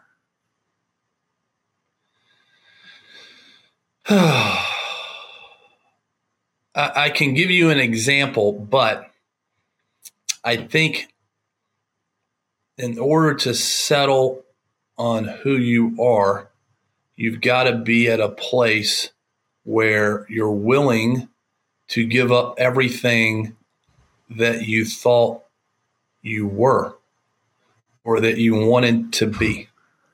No wonder okay. you gave me such a big sigh with that question. That's a huge. Say that again. So, in, in, in order to be who you are, right, you got to shed off all the the the skin or all the the um, what are the knights where they used to wear the armor, yeah. right, of who you want to be, essentially, or who you think you are. We have to go back and replay that again. Yeah, uh, but for, that's uh, really Charlie, Charlie that is, no, any, I get it. What you're saying is to become who you are, I've got to shed all the all the things I really thought I wanted to be. Because yeah. that's that's that's everybody influencing you, telling you who you should be. At some yep. point as a man or as a woman, you have to come to this is really who I am and I have to get comfortable in this skin. Yeah. Because otherwise, I live a life of of uh, being inauthentic, which means I have shallow relationships and everything. And, and let me tell you, everybody, especially today, has a strong BS meter. Okay. Really. I think. I think. I think. Look, I know talking to patient Cohians, uh, you know, I've certainly felt. Um, everyone everyone knows you know when someone's trying to give you an answer that you want to hear and if they don't they're going to figure it out in short order because people aren't stupid. People aren't stupid. People are independent thinkers, and and they they they have a lot. I mean, look, some people, um, if they're not there, they'll get there. But at some point in time, I think they'll realize that, and then, um, you know, especially if you're a leader of an idea, a movement, a company, a department, a group, a family, whatever it may be, as soon as people realize that you're not who you say you really are, or that you've um, you know pulled them down a path or based on something you wanted them to believe that wasn't really true, then you're in trouble. That's different from a vision. Yeah, but it's also different. Before we go to vision, is is to say it, we rarely say who we are. Okay, I always say that there's the Superman proclamation when he used to. This is the black and white movies I used to watch of Superman series. You know, he would. Say, I didn't know they were. They would say he would show up and he would stand there like this, and yeah. they'd say, "Who are you?" He says, "I'm Superman. I stand for truth, justice, yeah. and the American way." American way. But we don't get that chance to tell people who we are. They just discern this person is genuine and this person isn't. Okay? What is it that they see, that you see in people that you say, this guy's for real? What I'm seeing is what I'm getting. I can trust this person, and then you give them that second chance. You don't trust them completely. Yeah, I think it's someone who who you know when I talk to them. Look, everyone wants to talk to someone who knows their facts. That's fun. Oh, that's a smart person. They know their facts. But I think someone who's also willing to tell you what they don't know, right? That goes against the American way. Hey, I'm Superman. I know the direction. You know, I'll fly off in this direction. I know which way to go, right? Um, and and you know, I do think uh, a, a, characteristic that's becoming more and more um, recognized and maybe even celebrated is you know being humble, mm-hmm. um, and and and maybe maybe I'll start there. Um, but I how do you know? You talk to people who faint humility, right? In other words, they're good at looking humble. Yeah. You know, I've seen that too, where I look and I go like, I don't. I, am like, oh come on, like it's like it's like you saying, oh, we sold this company, and I say, well, congratulations, selling the company. You say, well, you know, I really didn't do any of it. You know, it's really my whole team. To me, that's a false humility statement. No, but, I did. I started it and doing that, but really, there's these people that God brought along with me, if you will. Then, and we were in the right place at the right time. It's pretty amazing, you know. That's sure. more. But I also think genuine. they're authentic okay. to to doing the work. Okay, because I mean, like when I interview someone, you're trying to figure out if, if they can get the job done right? Yeah, right. And all you got to do is start asking them and, and digging deeper and deeper into how they did their last job and what worked and what did not. I mean, there's a lot of interviewing techniques, but basically, you're trying to figure out if someone's authentic because everyone interviews well at a certain point. Right? Everybody could come in there and smile and say a few things and, and read a few quotes out of a book. Everybody stands for truth, justice, and the American exactly. way. Exactly. Right? Who, who doesn't come in and say that? who, who doesn't come in and say, I don't? I stand for lies, injustice, and yeah. The North Korean I believe way. in high productivity. I believe in giving my all to the yeah, job. You that's know? right. The heck with the family. I'm here that's for you. Right. Oh man, yeah. you know me. But you got to get someone that can really dissect a problem and and and speak to that. And um, and that's why I would say everyone out here, you don't have to go like start a company. Just start by finding a problem and owning it. Mm. Owning the outcome, the risk around that outcome. That's just like being an entrepreneur working that problem every single day, checking in with all your teammates, getting the data you need yeah. to make sure you're going along the right path, and pushing forward for the best possible outcome. But there's no substitute that doesn't go through that. It's hard work and lots of thinking. What's the risk? What's the risk of working with somebody who's inauthentic? What risk did you experience?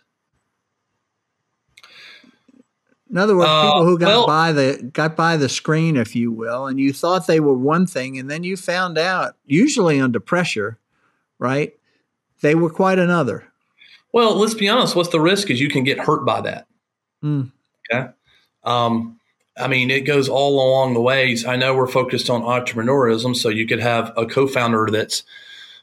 I mean, it's something you have to correct that. I started off saying, "Hey, decisions are easy if you can go back and reverse those." Um, and you know, some of them are harder because you get you know into a certain path. But at the end of the day, what decision really isn't reversible? And so, yeah, as long as you're making it, you're really taking it to a, a less emotional level and a more business okay. type level. Is is when we uh, you said something really made it. It says it can hurt you if if I trust somebody because I, and I think this I really know who they are and then they turn out to be somebody else. It really does. It hurts us. It hurts Absolutely us, you know? it does. And then I it mean, starts questioning us. We start saying, Am I not why didn't I people? see that? What did I do wrong here? You know? I think everyone here who's listening knows someone, maybe they've been through this themselves. It's like a a, uh, a marriage that's broken up. Okay. Yeah. Um, and you see that person or something happened and you say, man, uh, you know, some both people are hurt, quite frankly. And and maybe, you know, sometimes every once in a while it, it may turn out to be, you know, good for, for both sides. But I mean, in that rare well, moment, hell, the, yeah, it could be when that's happening, you know, and, and you have uh, one side that that look, there's a lot of raw emotions in those sort of things. Um, but, but I'm using that as an example. I think that's something that everyone could relate to. Yeah. You did something that's uh, I'm getting off now. Get off that. I'll change track switch a little here, as my friend Wells calls it. Is uh, is you've done something that I think is unusual, but it's uh, it's it's it's proved to be successful, and it was successful in both. More successful certainly here than it was with Broadsource.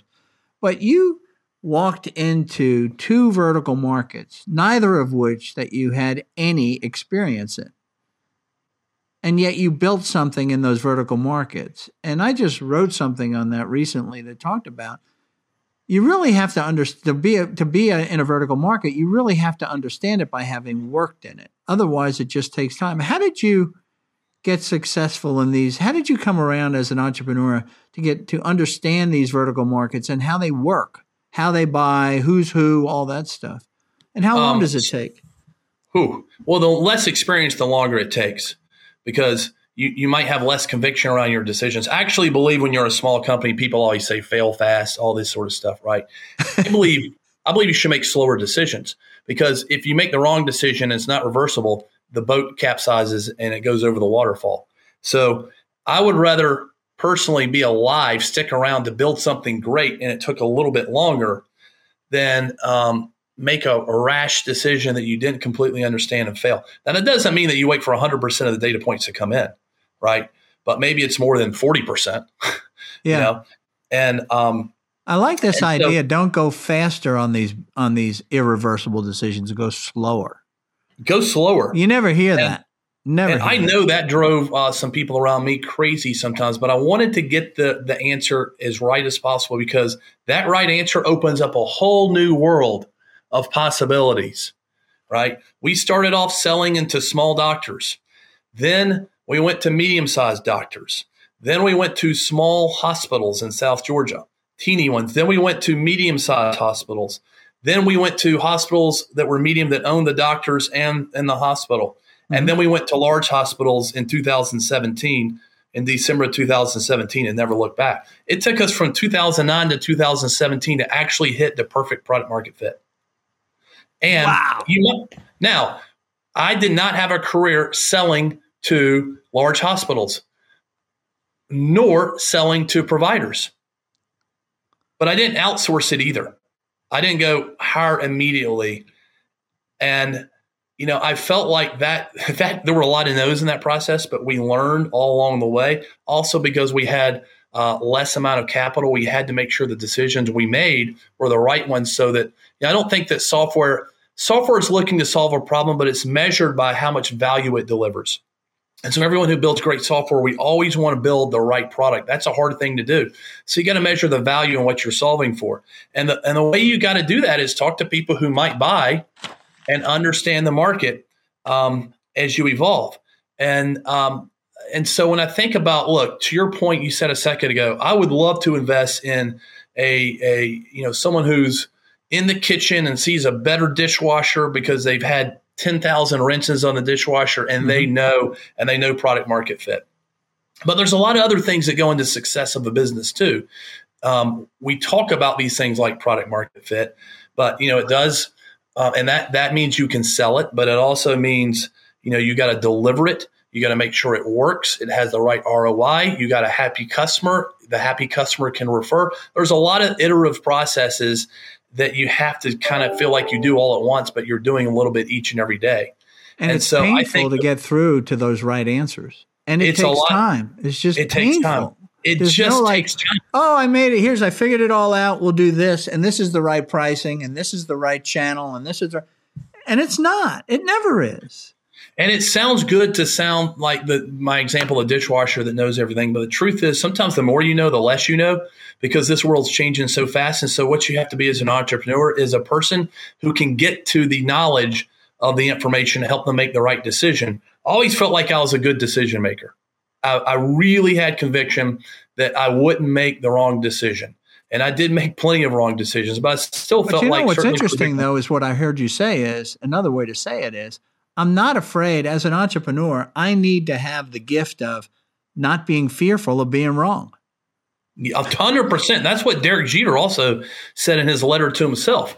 You know, we hear this a lot, and I do agree that don't don't be afraid to fail. Yeah. Um, and sometimes in the media today, we, we you know any little person that does any little thing wrong, we talk about that failure and all the things. It's embarrassing and all this. I've like, worked with market. I, I, I worked with entrepreneurs in the past, uh, and I've done this myself as a board member on some of these startups. I just know I'm right. I know this is the way that we really need to go. But I still, as I say that, I remember when I walk away, I always go, Really, Charlie? Are you right? How do you know yeah. you're right? Well, I know. What if you're wrong? yeah, right. What if you're wrong? Everything's riding on this. Yeah, exactly. And then you have to say, "Well, I'm damn it going to make it right." You know? Oh yeah, that's a good way to go. Right. Um, but I, I, do think you have to always be. You know, uh, Mike Hirsch uh, was was a, a, part of our success at Patient Co for um, a couple years, and he used yeah. To always said, "Look." every morning we have flat sides. And so, you know, we got to make sure we understand what those flat sides are to balance out everything and that we're not blinded in a decision. We're not blinded by a decision because we don't see it over here, right? Or we're not willing to look and see it because we have a flat side. And I think that's something, um, you know, it comes back to being humble and like, I can always be wrong. I'm always looking for the next right data point. I'm always aggressively in, in, a thirsty, hungry way pursuing that because it might depend on my next meal. Like you can't ever stop learning. And and when you learn from those successes or failures, those are those are growth points. I know that all sounds like well, let's go write a blog on that. But I mean, the biggest success around an entrepreneur is one who learns. Yeah. Learning, and then you translate that learning entrepreneurs build learning organizations and learning organizations that share those learnings uh, are growing organizations because you have people once they've learned it they can teach it and when you teach it then it starts to create this virtuous cycle know, well what these entrepreneurs have and what you said just a little bit earlier when we talked about these uh, vertical being successful in a vertical market is yeah. you said i didn't outsource it i yeah. did it i was in the yeah. market i was the guy talking to him you might not consider yourself even a sales guy you're just but no, no I, I need to be the person talking to the market. Otherwise, I, and this is something I say is you can't learn about a market through somebody who's talking to the market. You have to be. That's what makes you magical. It's, you have to be there. You have to be talking to the in prospect. the zone, listening, learning, taking notes, putting them back together, getting back out. The more conversations you have that are external, like a dying organization is the one that has the internal conversations all the time. A growing one is one that has the external conversations because that's where the buyer is. Right. And this is, you know, you go back to somebody like the that when we're as a entrepreneur, that gives us that that benefit of uh, beating the big company because we we have our pulse, we have our finger on the pulse of the market. Big companies don't. They get no. lost in all of this stuff. It's, in meetings, they, they, get lost in meetings and yeah, everything else. Yep. I mean, I look at, you know, I get surveys every time I uh, fly Delta Airlines, you know, they send me a survey, you know, like, what did you think? Now, you take Delta Airlines, if it was a startup, I would be getting a, a question, I would be getting a call from the CEO founder who says, yeah. What did you think of the last flight? Well, that feedback is a heck of a lot more valuable, that conversation, than any survey that I'm going to exactly together, right? I think I also learn is just the real time interaction in a conversation you can't substitute. You can't. I agree with that. I mean, I think of just early Patient Co days being in Statesboro, Georgia, in front of uh, Bulloch County, you know, OBGYN and talking to the practice manager. And she was tough and she was giving, give, I mean, she was giving it to me, right? I mean, she, it, it was hard, but that's golly, you know, like you go back and you're like, man, I just, you know, I just think I just learned a whole lot. It wasn't any fun doing it, but I learned a whole lot. Look, I'm going to turn the corner. We're getting to the end of our time. And I do have just a few more questions. And this has to do more with cash outs and next steps. Okay. So, okay. First of all, what's it like to cash out? This was, this is life changing. Yeah. A life changing event financially. Okay. It's not like BroadSource, which you said, it gave me maybe a year of uh, my next uh, my uh, a year of income to cover my family for my next my next deal. Right. This yeah. is this is big. You know, so what's it like to cash out like this? I mean, I've never done anything like that. I've had my cash outs, but there's certainly nothing to this extent. So what's it like? What what do, what do you? Uh, I'll just leave it at that. What's it? Like? You know, I had someone call me that yesterday. Yeah. Exact question, and um, you know, I guess it's the dream, you know. So that's why yeah, people want to know. Look, it's like I'm going to work. My dream is this will happen, And if it does, what will it be like? So what's it like? Well, I mean, I think I, I think I, I, think there's like not this one answer sentence answer I can give you. There's several. Okay. First of all, it's not what I thought it would be. Okay. Okay. I mean, yeah, there is a day you're like, my God, you know, we're closing. And I, so, first of all, well, let me even back that. up. You didn't I, think it was, I didn't think would. Well, let, let me tell you the hardest part of that. The hardest part is you love the company. You're going along this path with your mission and vision. You've got this great product market fit. You're number one in your space. Um, you've got uh, great people in, in, the business, and you got to call them up and say, "Hey, um, there's an 11:30 meeting. Everybody dial into the Zoom, and you basically tell them that life's about to change." Now, just like everything, there's a there's a beginning and to end and an end to everything. And I guess you know, I guess Apple, you know, that's Ecclesiastes three. Yeah, there's a I mean, season for truth, everything. Though. Again, I'll go back to the truth. The one thing about every time I, you know, sit down and study them, I'm like, man, there's a lot of truth in these pages. But that's the truth. That's an yeah. example. There is that's absolute. That's a fact. And you got to return capital um, to your investors. There's lots of ways to do that. Um, and um, and in any case, uh, but what you are saying, this, though, you're making something that's interesting is to say, you know, basically, I owned a company and didn't have a lot of money. And now I have a lot of money, but I don't own the company. The other piece of that is now that I don't own the company, it's like I've just been stripped of purpose, right? I knew what I was supposed to do every well, day. I knew we were on clear on this. This is what carried me. No, no, I have not been stripped of purpose. Okay. I do feel like if I get into the world of Patient Co, we found and ran into someone who who who I believe I believe now, right? Our mission could carry on a higher purpose.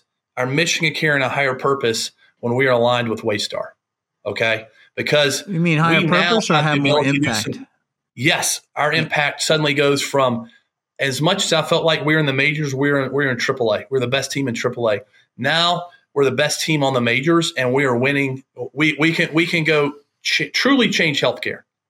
Okay, that's not an exaggeration. We're doing things today that can put information in the palm of your hands that will allow you to stay well better, to use more healthcare, to afford it better, all the things around the financial journey that aren't solved for today. You sound like a guy who who did who cashed out for money and residual equity.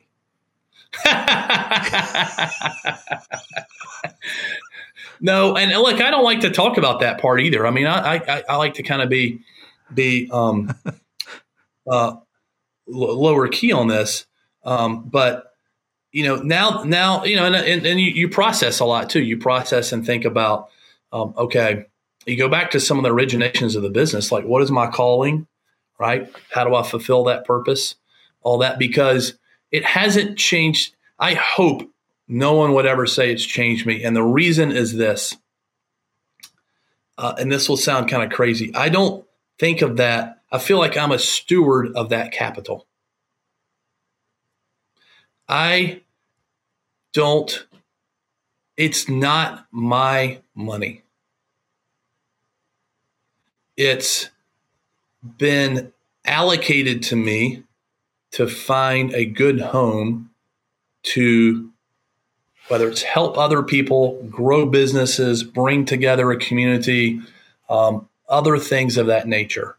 And so, you know, where I am right now is that's great, you know, but that won't it should not change who I am and how I approach every yeah, but here's, day. But here's something that happens is now you get all this money. Okay, you sit there and you say, it's really not going to change me. But yet you, you come to a very high principle, which is great, which says, I am a steward of this money. Well, now that I'm a steward of this this bucket of, of cash, if you will, that stewardship comes with responsibilities you really didn't have before. And those responsibilities yeah. are going to move you into different directions that you never really walked in before. So yeah. change is going to happen. And you are your authenticity is going to be going to be assailed again and tested again. Okay. over and over and over and yeah. over. But you don't even and know yet because this is so new. I don't. I'm still processing. Yeah. Right. Um, and I don't want that to be the talk track, by the way. I mean, you won't see a headline in the AJC or even in the Business Chronicle about Patient Co selling. Um, and that's by design. You know, it, it, it, it should be about Patient Co selling. I don't want anybody to see someone yeah. cashed out. I want to see a mission is being fulfilled. Customers are going to receive something different and better uh, our health systems to help patients that through right. these things that we're really and, and I, I, know people can sit there and say, well, that that's a BS artist. He's just saying no, that. I think that, that you did right. No, that's I the mean, real truth. If, if that's the real truth. If you're motivated by the money as an entrepreneur, then you're not. It, it's like marrying for money. You're probably going to have a bad marriage. Huh. Okay. Right. But I do think that you know I'm, I'm asking you questions about you, and you're making it more about Patient Co. And I think we can park Patient Co. because once you build a company that sells for what you sold for, it's a real company. Okay. This yeah. isn't oh, something yeah. that was a $5 million company, which could disappear within a big organization and never be found again. Okay. Yeah. You've made an impact. And now your purpose or mission for Patient Co. is going to be carried out in a much bigger way with more impact. So I think Patient Co is good and healthy, and it was a great time because there is a beginning, there is an end, yep. there is seasons, if you will. Yep. But now you are in a new season of your life as yep. an entrepreneur, and that's uh, right, and as a husband and as a father. Okay. Yeah. And so, how do you do that correctly, right? But now you have different constraints. You yeah. have all of this and responsibilities. You've got all this cash. You've got this responsibility to the buyer. You're making me blush, but you know it's like, uh, yeah. I, I mean, I get it, it's it's a different day, and I think you got to take the same things that got you here and, and figure out what your mission is and and and so forth. I know I'm I'm going to be involved in healthcare technology. That is a passion that everyone knows that there's a lot of healthcare technology out That's there. That's cool. so you fell bad. in love with the healthcare technology side. That's interesting. Okay. And I like payments. I like payments too. Okay. And I like Atlanta, right? You know, I love Georgia Tech. Yeah. I love places like uh, you know, there's a lot of a lot of things that help get me here, like, you know, um, high tech ministries, right? So there's a lot of paths along the journey that, you know, I got to kind of sit down and think about. But um, you know, I, I don't want it to, I, I, I do want it to be about um, a solution that is, you know, I'm kind of rambling here as we end, but as you can tell, like, what's it like? I think some people think it's like the. You ever seen the Toyota commercial where you go, "Oh, what a feeling"? It was an old commercial, and the guy buys this car, he jumps in the air and clicks his heels. Remember that? Yeah, I remember like, that. Yeah, that is not this. Now look, that is not this. Now look, we had a great celebratory party at Co. That was awesome. We had a great um, closing dinner. That was pretty cool. We had a, several celebrations with uh, Waystar as, as, we were brought into the fold there. Those were fun. Um, there's lots of events with people that are, you know, I think about the people who are walking around Atlanta now that are millionaires. Um, that's an awesome thing to think about, right? Um, but uh, you know, and hopefully, you know, employees that that you know you hear it say right, you can buy a new car, you buy a new house, or something maybe more life changing. But that's not why we did the business. That was just a byproduct. What's interesting to me is I remember when Richard and I, way back in ni- October of 1981, we sold our company. Okay. Yep. Which was uh, we got gross proceeds that were less than the transaction fees for for your deal. Okay, the but bankers anyway, won. Uh, what happened to me that I remember back then is all these people that didn't wouldn't give me the time of day. All of a sudden, they're coming out of the woodwork. They want to meet with me. Yeah, and I was all I was focused on. We were focused. I was young. I was in my late twenties at the time, and we were just trying to build a company. And I went from this build a company to oh, I have this money, and all these people want to tell me what to do with it so that I can make more money, okay? Or have a better life. And all they had all these plans for me. I didn't know how to evaluate all that. Well, you must be having the same thought- thing happen to you. People just showing up, you know, that they're going to be your, they're going to look, help you I'm build your retired. future. I'm I'm I'm I am running an innovation department at Waystar um, with uh, a lot of resources, and we were going to do some important things, and so that has allowed me to go Ah, put okay. the, the the time that I could have open right um, into into that bucket to to to continue to stay focused and. But you Um, can't I say no that's been helpful. forever. You're going to have these opportunities come your way, and I'm not saying that means we la- leaving Waystar. I'm not. I'm not proposing that. But you just need to know that this is sort of coming your Oh, way. and I- and I take gotta- those When do you calls. I say the no, and when do you say yes, or when do you say I'll think about it? You know. Exactly. You have to process through your head how you're evaluating things. It's no different than how you make a hire or not, uh, how you advance something in a stage of a sales cycle. Like you got to start to have some uh, reference points that allow you to make decisions more quickly and with conviction. Starts back with what we talked about, you know, even starting a business. And so, you know, I'm using this time to process and think through those and have very rich conversations with people like you and um, and and start to you know start to build um, out that mission statement right Well, I'm Um, excited for you. I'll tell you that. I think that uh, one of the things that I have learned, I was thinking about this just this morning, and I saw this with uh, one of my sons, who's, uh, you know, Nick, who's sort of getting into Yeah. his late 20s. It was interesting. You know, he's done the roommate thing, and now the roommate has a. Uh, has a girlfriend and you Yeah. know, they're getting serious and all and how that's affecting Yeah. him. And I was thinking about, you know, we all have to go every season in life that we go through ends and we have to start a new season and we we fight like crazy to not have to deal with this new season that's coming because it's a big unknown. Yeah. Okay? I see that when i hit my here i am in my late 60s thinking what's this next season look like? I don't want to go there really okay? I like what i'm doing. I don't want to change right? We want we don't like on. change as humans and it's the one constant in life. But it is really really exciting what you're going through. This you're in your late you're uh, getting into your late mid to late 40s here is it's a new season and look i want to come up with as a family our, adventure. our mission and vision. This sounds cheesy like our our our values uh, you know write them down. Like like uh you know really come up with those in a way that is something that we know and that leads us down the path of of where where the next steps are. I've, I've found very uh, i know people uh kind of roll their eyes at the mission and vision. I think it's very important and then the values are also extremely important um, to a company. And you know, why doesn't every family have a mission and vision statement and a and a set of values for for their family? do you? Uh, we're working on it.